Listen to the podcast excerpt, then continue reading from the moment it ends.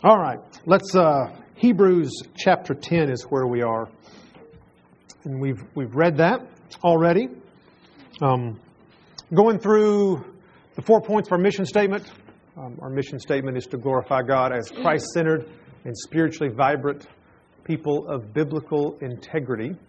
We looked at biblical integrity last week as the, the undergirding of, of those other two things Christ centered and spiritually vibrant, which if we're not, we won't glorify God. So this morning we're going to look at what it means to be Christ centered from Hebrews uh, chapter 10.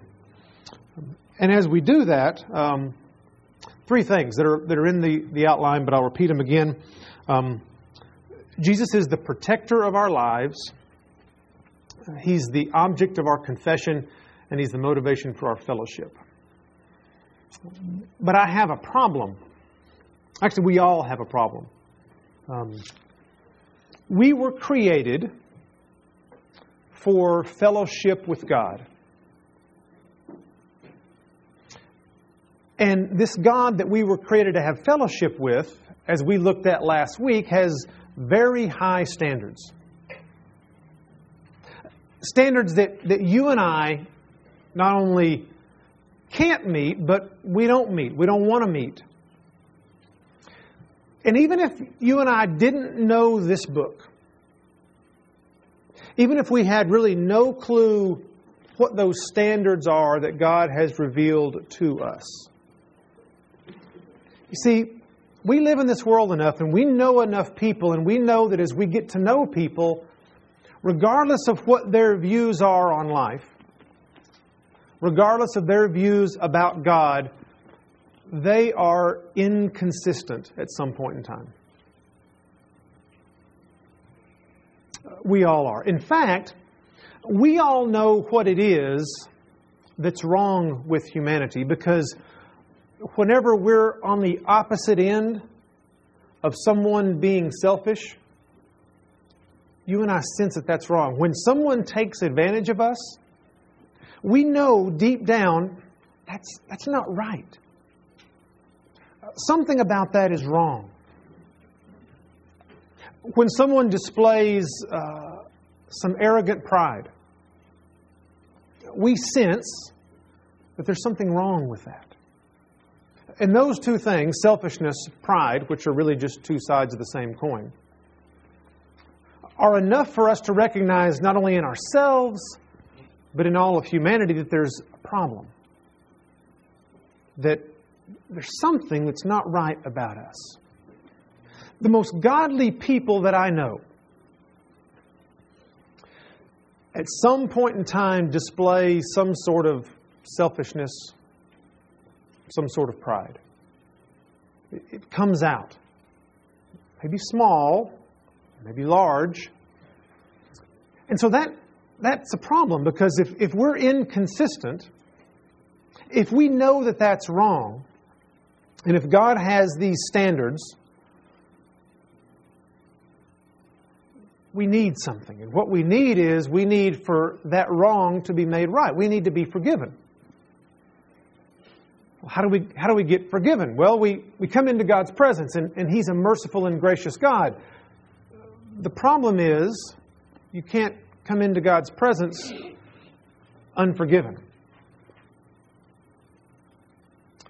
But we need to be in God's presence to be forgiven. You see the problem? We all have that problem. In fact, God's people in the past had that problem, and, and God gave them a way to solve that problem. You see, He didn't have the individual people come into His presence, He, he had them bring a sacrifice and go through a priest, go through a mediator. And so, this priest who would follow very carefully prescribed rules to make sure that he was clean and could go into God's presence. And then he would take the sacrifice that the people brought, and between the sacrifice and the priest, people could experience forgiveness and could experience a relationship with God, maybe a little distant because it, it was through a priest. In fact, one time a year when the priest went into the Holy of Holies, into where The Jews understood God's presence to dwell. Nobody else could even be in the tabernacle at that point in time. Vacate the building, I'm going in. And he would go in with fear and trembling. Because if something wasn't right, you don't just go into God's presence and everything's okay. He's holy and magnificent and wonderful and doesn't abide with sin. And yet we read these amazing words in verse 19. The writer says, Therefore, brethren, since we have confidence to enter the holy place. No Jew had confidence ever to enter the holy place, and yet all of a sudden, the writer of Hebrews says, we have confidence. And not only do we have confidence, he says in verse 22, he gives the first command of this passage let us draw near with a sincere heart in full assurance of faith. How? What is it that changed that would allow us, selfish, prideful people, to go with confidence where no one ever went with confidence before. And he tells us it's by the blood of Jesus. It's a new and living way which he inaugurated for us through the veil that is his flesh. There was the veil that hung between the Holy of Holies and the rest of the tabernacle and ultimately the rest of the people, that only the high priest once a year could go in. You see, Jesus is the protector of our lives because he's both the high priest and he's the sacrifice, the perfect sacrifice. He, he gives us what we need at the right time in the right place. And that's good news, and that is why if you claim the name of Christ, you are necessarily Christ centered. There is nothing else that you can or should put your confidence in other than Christ.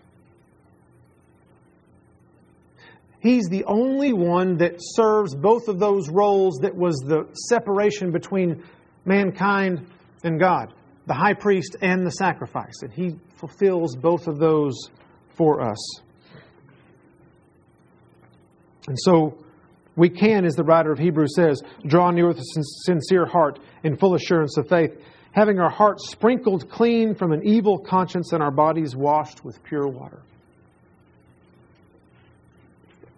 If we sit and think even for a moment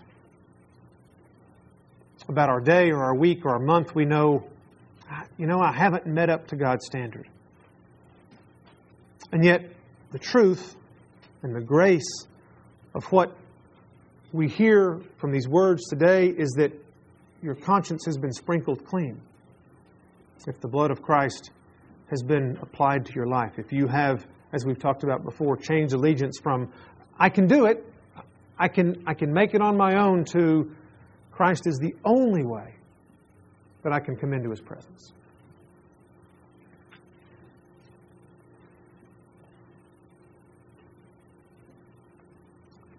And so Christ is the, is the center of our life because we trust in Him alone. But I have another problem. It's not just that I know I'm sinful, I look around this world and I can't find anything or anyone who's faithful. You see, I'll, I have conversations with people throughout the day, and you do too, every day, every week. And if, if we recorded those conversations, let's say for a month, and then rewinded it and listened to the whole thing all at once, what would people say that, that your, your confidence, your testimony is in? Is it in material possessions? Is it in money? Is it in status? Is it in relationships? See, because the problem with every one of those things is they're not faithful. Think, well, if I just had a little more money, well, the problem is when I get a little more money, things happen like the car breaks down. Right? Or the kids grow up and they need more clothes. Sometimes they need more clothes when you, by the time you get them home. right? They grow so fast. And so if, if, if my confidence, if my, my testimony, if, if, uh, if I'm putting my trust in money or possessions, that's not faithful. It goes away as quick as it comes. But what about status? I'm going to put my confidence in, in status. Well, you know, in today's society, every day you've got to continue to impress, or someone else will come along and, and take away the top spot, right? We've talked about that before. The news is constantly changing. We constantly need a new picture on the front of whatever news website you may go to. Right, if something big happens within 24 hours, something else big is going to happen and is going to replace that news story. So, for you to stay on top, you've got to continually be doing something to impress. And so, status is not faithful. It's not something that's a bedrock that I can depend upon. What about relationships? Now, I'm faithful to my wife, but I promise you, if you sit down and ask her, she would, well, she might not say because she's really sweet, but if you pressed her, she'd have to confess that in, in my responsibility as husband and father, there are times that I'm not faithful. I don't do the things that God has called me to do. I don't love her sacrificially like I should. I don't parent with grace and kindness like I should always. So even the best of relationships, right? If, if my conversation, you know, if, if someone asks me what gives you hope, well, I've got this great relationship with my wife. That's what gives me hope. Well, but we let each other down.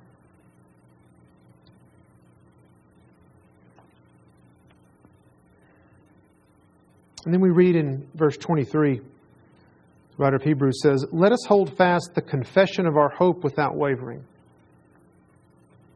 If, if, my, if my hope is in money or possessions or status or relationships, he says, hold fast the confession. And, and that word, every time it's used in the New Testament, about a half dozen times, including the book of Hebrews back in chapter 3, it's talking about that first confession we made when we changed allegiance. All right, so I confess that you are and will be Lord of my life.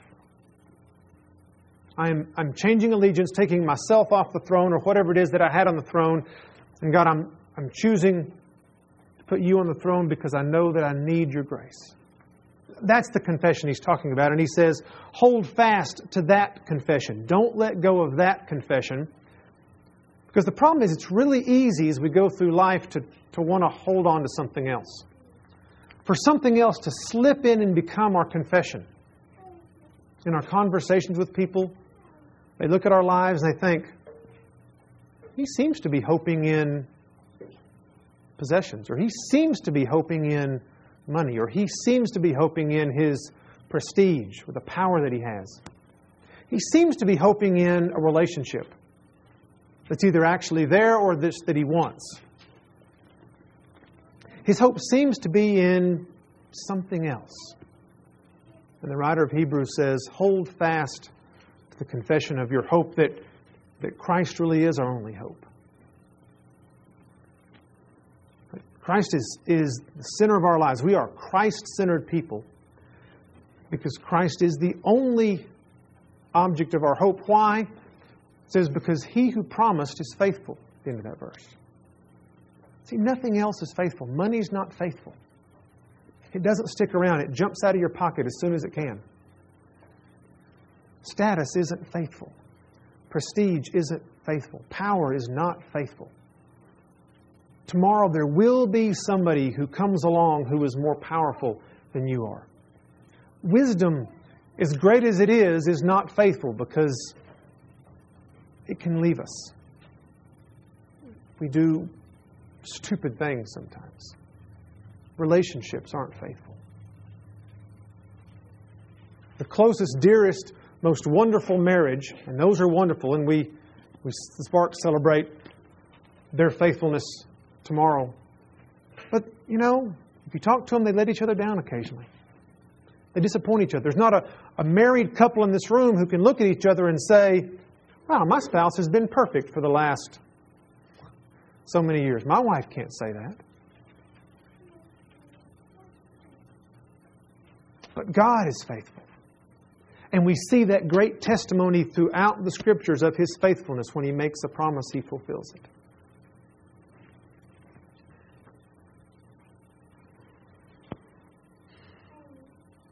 But I have another problem. And that problem is, and, and maybe you have it too. See, I think tomorrow's going to come. In fact, I think next week is going to come. I'm planning on being here next week. I'm, I'm planning already, thinking through what we're going to do next week as a body. In fact, I'm thinking about what we're going to do in November and in December and some in January, actually. I, kind of just I make those plans. I assume tomorrow and next week and next month are going to be here. And there's nothing wrong with planning. Jesus made plans. Paul made plans. You read through the Bible, there's lots of people that make plans. Nothing wrong with that. We're supposed to be good stewards of the time God has given us. And that means sometimes planning for the future. But you know the problem with that? Is that sometimes when I just assume that tomorrow's going to be here, I assume next week is going to be here, I assume next month is going to be here, is that I'm not as urgent as I should be in encouraging you to live the life that God has called you to live.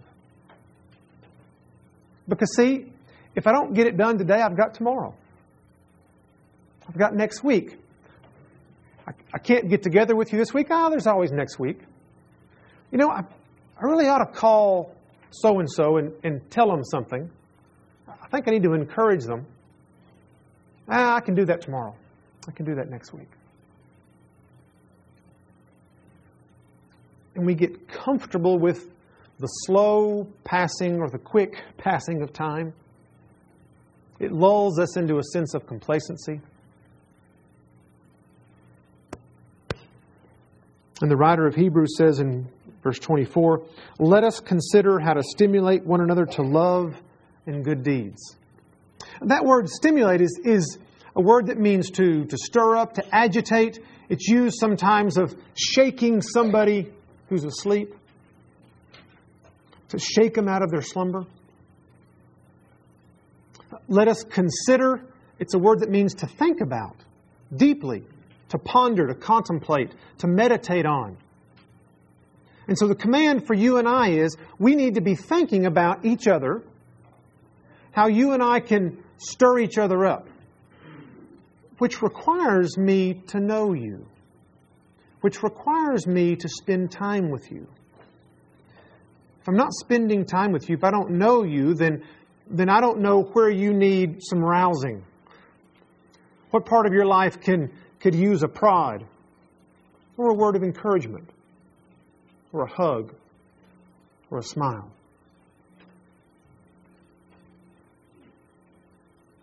That's why he says, not forsaking our own assembling together. See, it's, it's not just, well, you're supposed to be at the church every time the door's open just because. That's the rule. It's because we need each other. But if I don't spend time with you, then I don't know you. And if I don't know you, I can't rouse you out of your slumber to love and good deeds. Now, a lot of you come out of church backgrounds, as we've talked about before, that they expected you to be there every time the door was open, and that was twice or more often on Sunday, plus Wednesday, and maybe other times as well. And we purposefully gather on Sunday morning and then in homes various times throughout the week, but we don't have these doors open a whole lot. And so it's, it's important when we do gather that we gather. That's not That's not one of those things that, that the gospel requires. That I'm ever going to say, you know, you weren't here last week. Are, are you sure you're a Christian? But it's necessary for our fellowship. What does that have to do with Christ being the sinner? Well, notice what the motivation is. It says at the end of that verse 25, and all the more as you see the day approaching, as you see the day drawing near. Well, what day is that? Well, that's that day when it's too late to be stirred up to love and good deeds. You see, there is going to come an end to the time when I can encourage you to love and good deeds. Either Christ is returning or you and I are going to die. And when that happens, I no longer have an opportunity to encourage you as a brother and sister in Christ. You no longer have an opportunity to encourage me as a brother in Christ. See, he, he wants us to see that time really is short, even though we assume tomorrow's going to come and next week's going to come and next month's going to come. There's a, a challenge to make Christ even the center of our relationship with each other, in that He's the motivation. See, I want to stand before Him, and I want you to stand before Him, and we will stand before Him. There is a judgment. The things that we do on this earth will be judged. Fortunately, for those of us who have changed allegiance, who have said, I can't do it there's already been a verdict rendered, and that verdict is not guilty. Nevertheless, acts, as we read in 1 Corinthians 3, are judged. There are things that we've done that are going to be burned up. And we escape because we have a, a great high priest. But I would, I would love for us to stand before God together and not get a sense that anything, any time was ever wasted that we encouraged one another at the right time, in the right way, with the right words, because we knew each other well, we knew each other's needs, and we took the opportunity at the right time to give a word of encouragement or maybe even a rebuke or a challenge. Sometimes we need those things in love and in grace. So we're Christ centered people because Christ is necessary for us to be in God's presence. He's the protector of our lives. We're Christ centered people because He's the only person who's faithful. He's the object, He's the, the content of my confession of my hope. And we're Christ centered people because He's the motivation behind our fellowship. We all those of us who claim the name of Christ will stand before Him one day, and I look forward to that day, rejoicing together in, in how you have encouraged me. I think, I hope that I get to give testimony of, of the words and the actions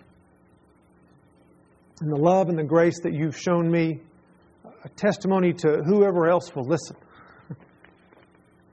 Man, I got to hang out with some neat people during that sojourn on earth. And that's encouraging. The writer of Hebrews couches this passage in between a couple of passages where he's talking about that Old Testament system where sacrifices were offered over and over again. And then he says, But Jesus just did one. And, and so there's this warning after this where he says, Now, Remember, there's no longer a sacrifice for sin, it's been made. And so when we continue to sin willfully, what that looks like is trampling God under our feet. It's, it's taking lightly what He's done because you're acting like you're under the old system. Well, I, I can always go and sacrifice a bull tomorrow or next week. One complete sacrifice has been made. And then he gets into chapter 11, and what he does is he gives this long list of ordinary people who've done extraordinary things because of God. It's changed where they've lived, it's changed their relationships, It's changed how they responded to the world. It's changed how they responded to anger. It changed how they responded to threats. It even changed how they responded to death.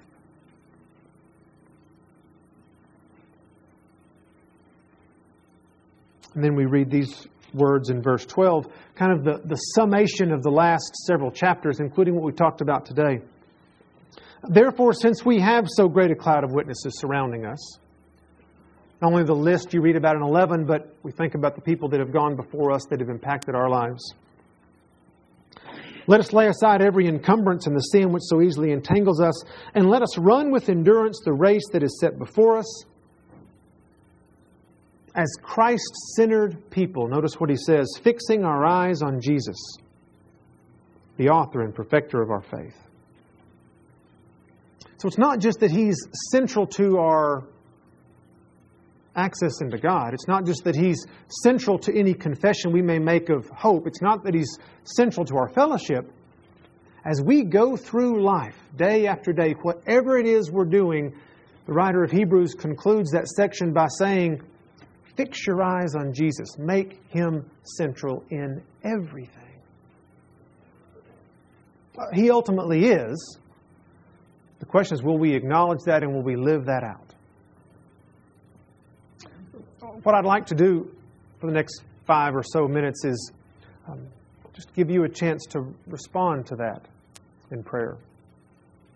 It may be that you recognize I need to repent of something. It may be that you recognize, I need to be thankful for something, for what God's done, or, or the fact that there are brothers and sisters in my life who, who don't and haven't forsaken stirring me up. It may be that you just need to spend time um, asking God to, to reveal to you where you don't make Him central in your life. Maybe some area we haven't even talked about this morning. If you'd like, you're welcome to come up here and kneel. You can kneel where you are. You can stand. You can sit. And then, but let's just pray silently. And in three or four minutes, I will, I will close us.